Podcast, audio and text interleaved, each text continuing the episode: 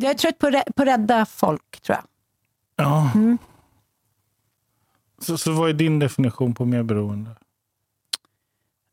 Jag känner mig otroligt förvirrad just nu, för jag har läst väldigt mycket om eh, eh, trauman senaste tiden. Ja, jag hör det. Ja, ja. men då blir jag så fascinerad. Så här, medberoende. Egentligen, å ena sidan känner jag mig inte alls medberoende. Jag känner mig otroligt självständig, otroligt liksom gå min egen väg. Å andra sidan är jag liksom extremt medberoende och märker inte när jag faller in i det där och nästan kan utplåna mig själv utan att jag märker det. Mm. Men eh, sen är det de här eh, traumasveken som eh, den amerikanska psykologen pratar om. Att när man har varit med om ungefär samma svek gång på gång, eh, då reagerar man så otroligt liksom, starkt på det att man handlar i någon form av freeze eller affekt. affekt ja. Och då, då blir det bara tilt i huvudet.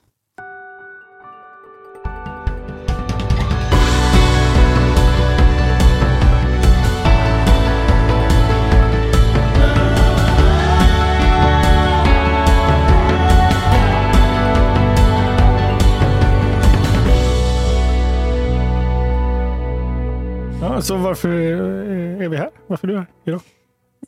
Jag eh, har lyssnat på dig och eh, jag tänkte att det eh, var härligt att dels få en egen timma ostört. Mm. Utan barn, katt, ja, separation, allt vad man håller på med och jobb. och dels för att jag tänker att du kunde hjälpa mig med mitt dilemma som jag tycker så här, travar in i mitt liv med jämna mellanrum. Och eh, jag undrar, den frågan som jag kanske för första gången har ställt mig själv är, är det jag som krampaktigt håller fast vid eh, det här påståendet eller är det liksom eh, är det så? Är det, är det bara att få tugga i sig och typ gå vidare? Vilket påstående? det som är mitt dilemma då. Mm. Mm. Så eh, därför är jag här. Eh, och eh, jag tänker också att det är många av mina kompisar som funderar kring det här. Så jag, är liksom, jag tar en för teamet här med dig idag. Okej. Okay. Mm, du tar det... en för teamet? Ja. Så det är samma dilemma som dina vänner också har? Nej, jag, jag har gett dem olika dilemman och så har de fått välja. Okej, okay, dina vänner har fått välja vad mm. du ska jobba med tillsammans med mig ja. under denna podd. Ja. Ah, det är magiskt. Ja. så, så vad tycker dina vänner att du ska jobba med? De tycker att jag eh, ska jobba med den här frågan. Jag har en, en jättegod vän som heter Klara och eh, hon sa till mig när jag satt i bilen häromdagen eh, så sa, jag förstår inte varför så många offrar så mycket för att ha en familj. Mm. Och då menade hon då inte så här, en familj-familj utan att man liksom håller fast vid någonting som är dåligt som man inte mår bra av för att man ska liksom leva i ja, vad ska man säga, bib den bibliska ordningen, så att säga. Den bibliska ordningen? ja, men den, liksom, den klänger sig fast som Gollum, tanken på liksom kärnfamiljen. Och eh, då läser man lite Freud och ja, det finns ju tusen människor som har pratat om, om, om barndomen och att man liksom att allting eh, såklart grundas där. Och Det förstår jag, det håller jag med om. Men det som jag blir lite rädd för det är att det liksom kommer någon sån anstormning av barndomsbefästning. Liksom, att säga, har du haft det jobbigt i barndomen, då är det liksom typ kört. Förstår mm. du? Och eh, då är jag ju väldigt rädd för att vara ensam, säger alla till mig. Eh, och eh, hoppas du klarar nu att vara ensam. Jaha, okej, okay, ja men jag tror nog att jag, jag klarar det och sådär. Det kan vara ganska skönt. Jag har haft, liksom, varit småbarnsmamma i 21 år så att det är så här, ja men eh, hoppas du, eh, du får inte, liksom, du får inte gå ut och, och, typ träffa någon direkt. Och du får inte det är väldigt många som är rädda för att jag då eh, går ur eh, en relation och direkt ska in i en ny då för att jag har denna ensamhetsrädsla. Så då gick jag till en eh, hypnosterapeut. Ja. Och så sa jag så här, jag är väldigt rädd för att vara ensam. Eh, men nu kan inte jag skaffa några fler barn så du måste så här, hypnotisera bort min barnlängtan. Jag har redan fem, jag, jag, kan inte ha fler. Och Det här beror på att jag föddes för tidigt och låg ensam i kuvös då i sex veckor. Och Sen mm. dess har jag varit livrädd för det. Och Då sa han till mig, du behöver inte vara ledsen längre. Du var önskad, även om kondomen sprack. du behöver inte skaffa fler barn nu, du är trygg. Och då försvann min barnlängtan. Men det där andra, att jag är rädd för att ensam, det, det verkar liksom inte ha försvunnit. Mm. Och då undrar jag, så här, är det jag som vill hålla fast vid det där för att kunna skylla lite på det då? Om jag kanske inte gör min läxa eller du vet, gå in i cocoon och lära mig om min barndom och bida min tid och liksom jobba med mig själv. Utan kanske gör det som alla säger, du måste vara själv nu, du får inte göra ditten och datten. Eller är det bara så att det inte går att, liksom, det går inte att säga emot sina barndomstrauman? Man måste bara så leva med dem. Jag, jag, tycker bara att ibland kan man bara säga så kan vi inte bara gå vidare nu? Okej, vi hade alla en taskig barndom, men vi har en kort tid här på jorden. Nu kör vi. Eller är det omöjligt? Nej. Nej. Varför skulle det vara omöjligt? Nej, men håller du inte med om att det är väldigt, väldigt mycket forskning och det här biologiska ditten och datten som hela tiden påstår då att så här, man måste gå tillbaka till barn, man måste gå tillbaka till barndomen. Men nästan alla har ju haft en mer eller mindre shitty barndom. På något sätt. Ja, jag älskar perspektivet, för det är precis vad jag tror att det är. Jag tror att eh, alla människor har sina plus och sina minus eh, mm. och har sin verklighet. Och jag tänker att verkligheten man växer upp i är också den man blir van vid. Och den verklighet man växer upp i och den, den man vänjer sig vid blir också det man förhåller sig till.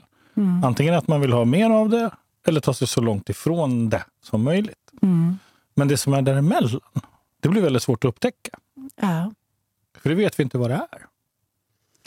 Sen jag och min syster, vi har ju två ganska diametralt olika uppfattningar om vår barndom. Hon tyckte att den var vad ganska gränslös och jag tyckte ändå att den var väldigt lycklig.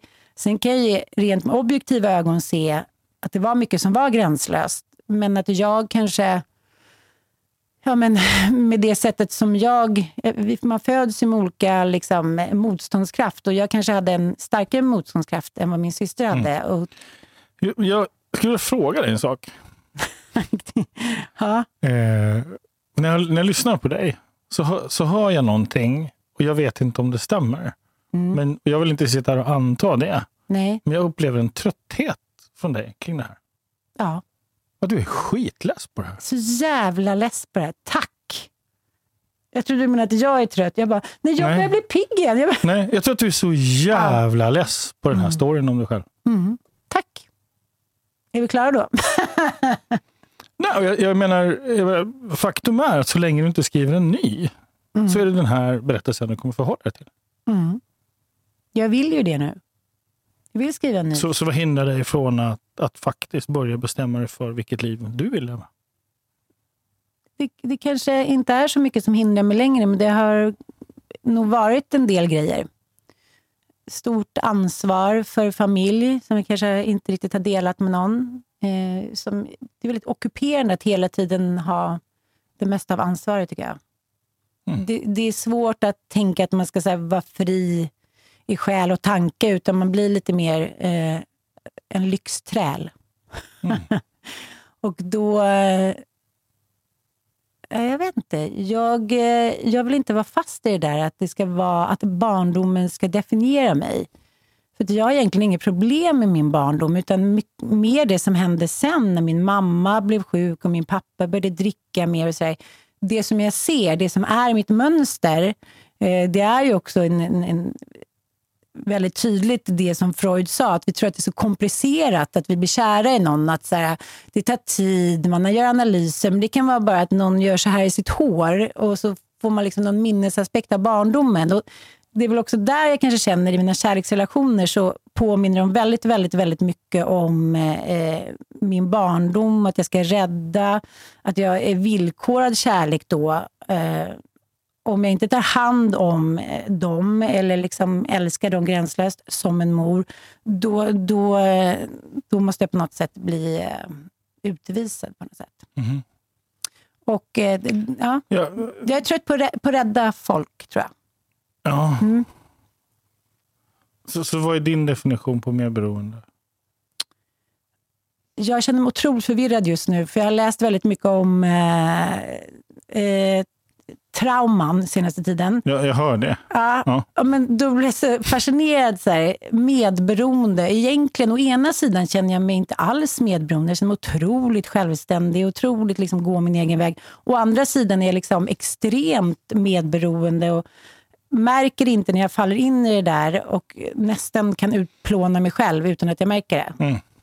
Men eh, sen är det de här eh, traumasveken som eh, den här amerikanska psykologen pratar om. Att när man har varit med om ungefär samma svek gång på gång, eh, då reagerar man så otroligt liksom, starkt på det att man handlar i någon form av freeze eller Affekt. affekt. Ja. Och då, då blir det bara tilt i huvudet. Så att jag, jag börjar känna mig osäker på om det handlar om att jag är så jäkla medberoende eller om det är att samma svek upprepar sig hos de som jag litar på. Mm. Jag vet inte. Mm. Alltså, en, en, en definition av medberoende är att jag, jag är beroende av att andra är beroende av mig. Ja. Ehm, och, och den där ter sig ju på massa olika sätt. Men till exempel känslomässigt är ju en sån. Mm. Och så att man är känslomässigt beroende. För jag är Mm. beroende av, och, och där skulle jag vilja säga van vid att Mm. eh, ha en viss typ av känslor. Mm. För då vet jag vem jag är. Ja. Och när jag inte har den typen av känslor så vet jag inte längre vem jag är. Nej, Vad gillar du den? den tycker jag är mycket träffande. Men det är spännande också Så då när är man... min fråga, är du rädd att inte vara ensam vi pratar om? Mm. Eller är du rädd för att inte vara någon? För att inte vara någon. Mm. Jag tror ändå att jag har arbetat med det där ganska mycket senaste tiden. Att eh, En kompis sa till mig, men tänk om du någon gång träffade en man som inte eh, är beroende av dig. Som eh, vill vara med dig när han själv vill eller när ni vill, men som inte behöver dig för någonting. Hur skulle det kännas? Ja, det skulle nog vara lite läskigt. Eh, jag inser också att de här stora känslorna, jag vill att barnen inte ska känna liksom för mycket åt något håll, eller männen, eller jag vill liksom regissera alla till någon fluffig värld. Det är ju ett medberoende då. Precis. Ja, och kontroll och allt vad det är. Men jag tänker fortsätta. Jag tänker inte släppa den här. Eh, jag blir nyfiken på, så, så vem blir du när du är ensam? Det här låter så himla löjligt, men jag har varit ensam så otroligt lite i mitt liv. Och då blir jag... Det känns som att min kropp är väldigt metafysisk. Eh, helt, Vad menar du med metafysisk? Ja, men att det är som att det liksom... Eh, den blir lite mer sublim, den blir lite mer upphöjd. Jag, jag, jag får mer känslor. Eh, jag känner mer olika sorters känslor än när jag är med andra. Jag känner mig ganska fri faktiskt. Men eh, det, det som, jag menar, jag, jag är så otroligt beroende av energier. Jag har väldigt svårt att komma hem till ett hem där det är tyst och dött. Jag måste liksom övervinna... Eh, då känner jag mig ensam, tror jag. När jag inte kan liksom lägga min energi på något annat. Så nu har jag köpt en katt. jag tänker, I do what it takes. Mm. Det är där jag känner att där fastnar jag någonstans. Det är som att jag... Jag blir liksom... Eh, jag blir lite halvdöd. Så, så vem blir du när du är ensam? Jag tror att jag blir rädd. Mm. Jag blir rädd för att jag kanske ska inse att det inte har varit så fluffigt som jag har trott. Men samtidigt så vill Vänta, jag... vänta. Förlåt. Varför säger du förlåt? Nej, men jag vill direkt att det ska försvinna. Det som är jobbigt, Mm. vad, vad sa du? Jag tror att jag är rädd att jag har regisserat mitt liv på ett sätt som kanske inte har varit så autentiskt som jag trott. Okej. Vad händer hos dig just nu?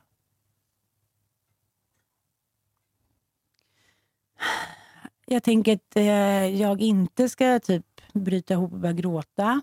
Det, Okej. vore, det orkar jag inte just nu. Ehm,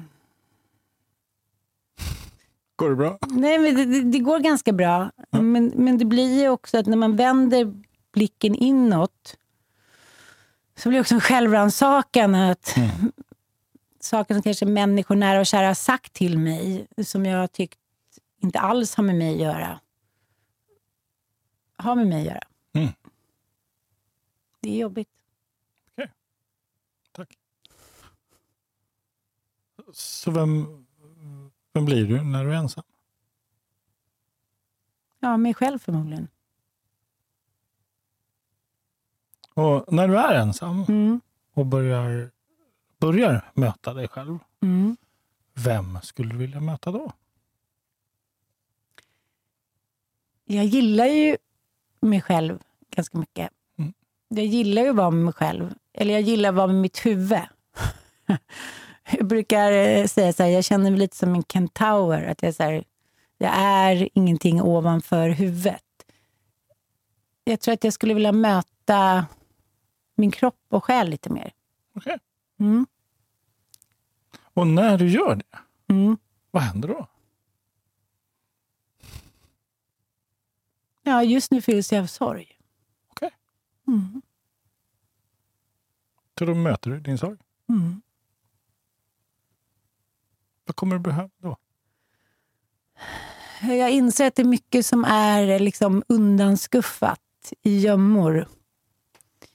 Och eh, jag har, hör mig själv liksom väldigt papegojelik. Jag har inte hunnit och det är ingen som har ställt upp för mig och det har inte funnits någon tid och det, det har varit så himla mycket kriser hela tiden och släcka bränder och väldigt mycket ursäkter för att inte möta mig själv, inser jag. Mm, men nu är vi ju här. Nu är vi här. Mm. Så du möter din kropp, du Mm. möter din själ och du upplever en sorg. Jag blev väldigt tung. Min mage åkte ut kände jag. Åkte ut. jag kände att jag har hållit andan väldigt länge. Mm. Hur länge har du hållit andan? Det är nog ganska många år känns det Mm. som. Jag tänker på det hela tiden. Jag tänker där, Går det bra? Att släppa ut Att magen. tänka på det? Ja, men det går bra. Okej. Ja, men jag bara tänker att jag... Jag tänkte, vad, vad, vad sägs om att göra det? Jo, jag, jag använder verkligen uttrycket jag tänker Mm. hela tiden. Mm. Så att jag kanske skulle bli lite mer av en eh, Så tanke, kropp och själ. Mm. finns ju Mm, tre ganska etablerade begrepp. mm. Tanke, kropp och själ. Alltså, jag tänker det ganska mycket och när du är ensam så möter jag min kropp och själ och då Mm. känner jag en sorg. Mm. Hör du vad du säger? Ja, jag, Sluta tänk.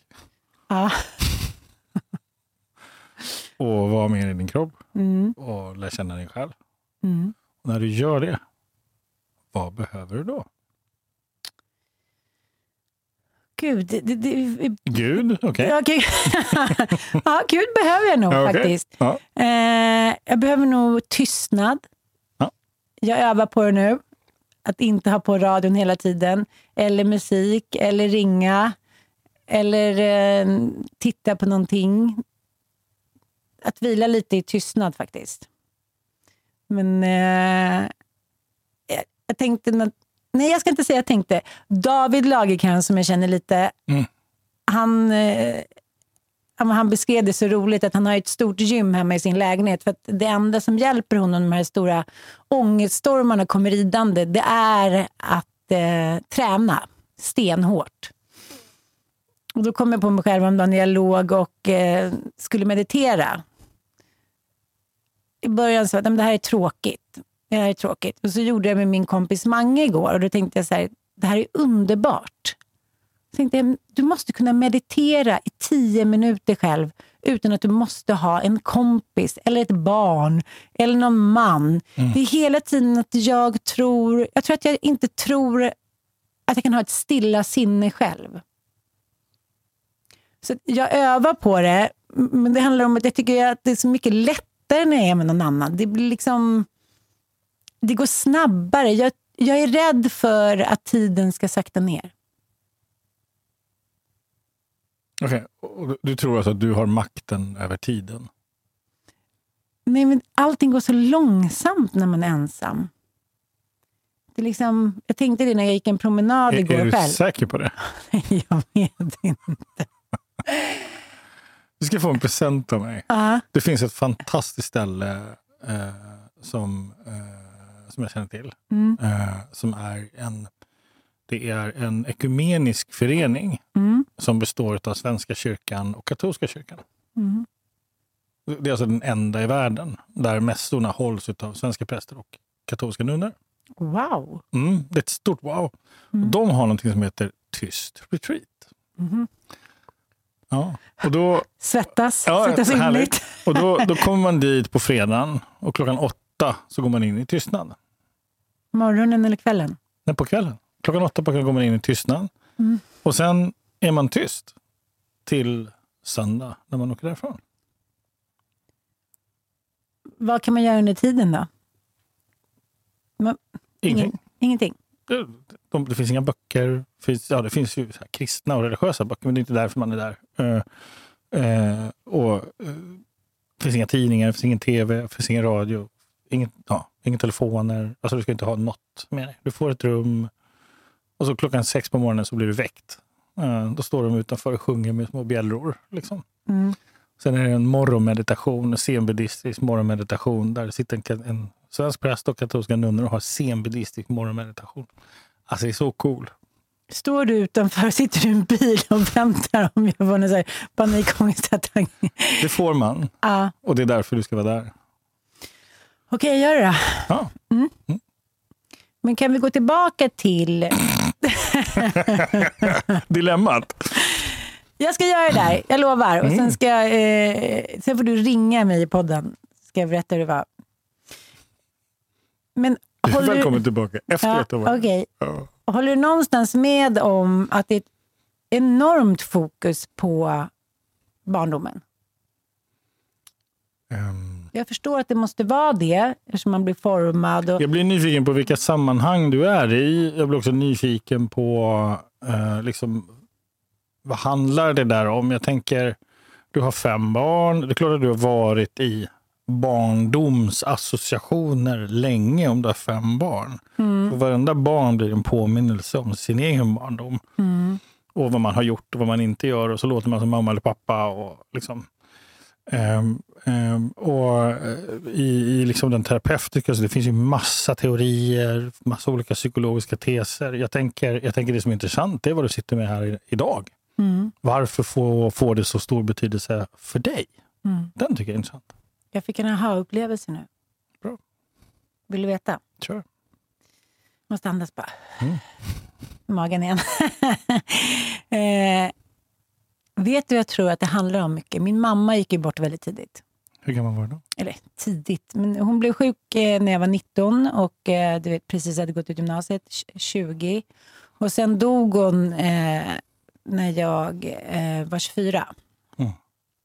Hon blev friskförklarad däremellan och hon var, det var en vidrig, eh, det var en vidrig, ett vidrigt sjukdomsförlopp. Liksom.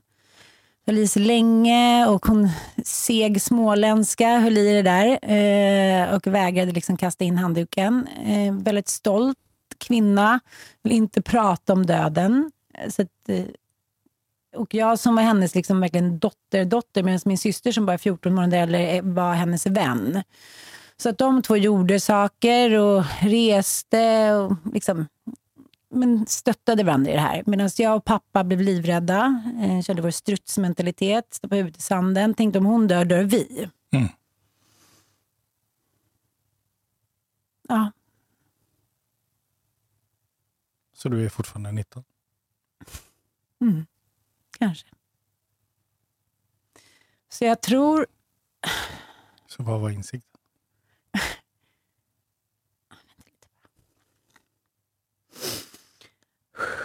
Mm.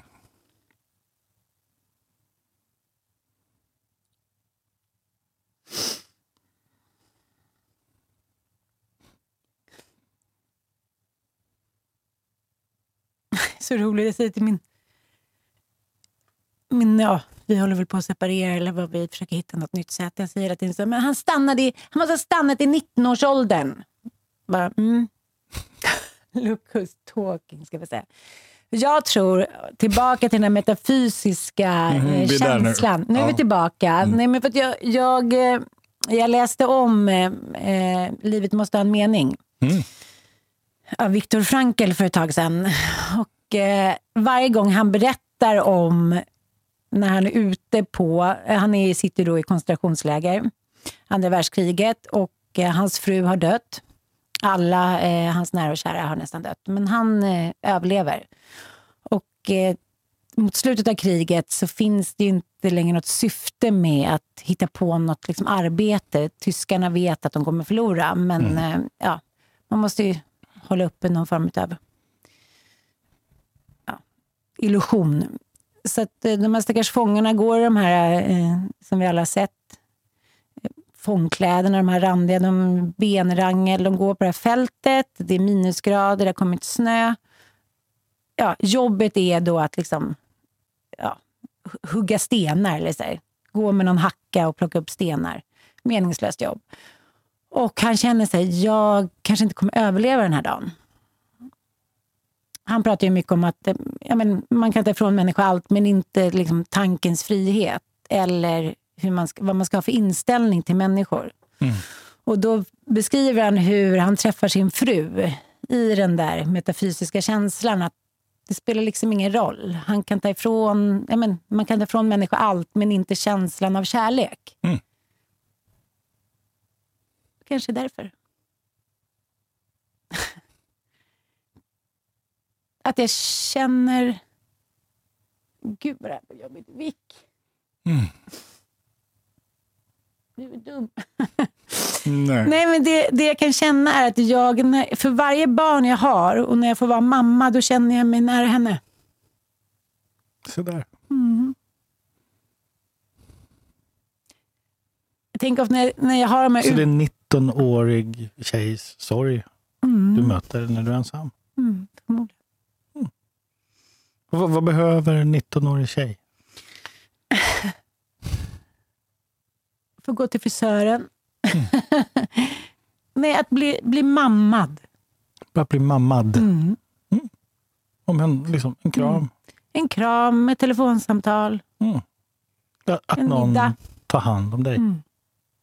och ser dig för den du är. Mm.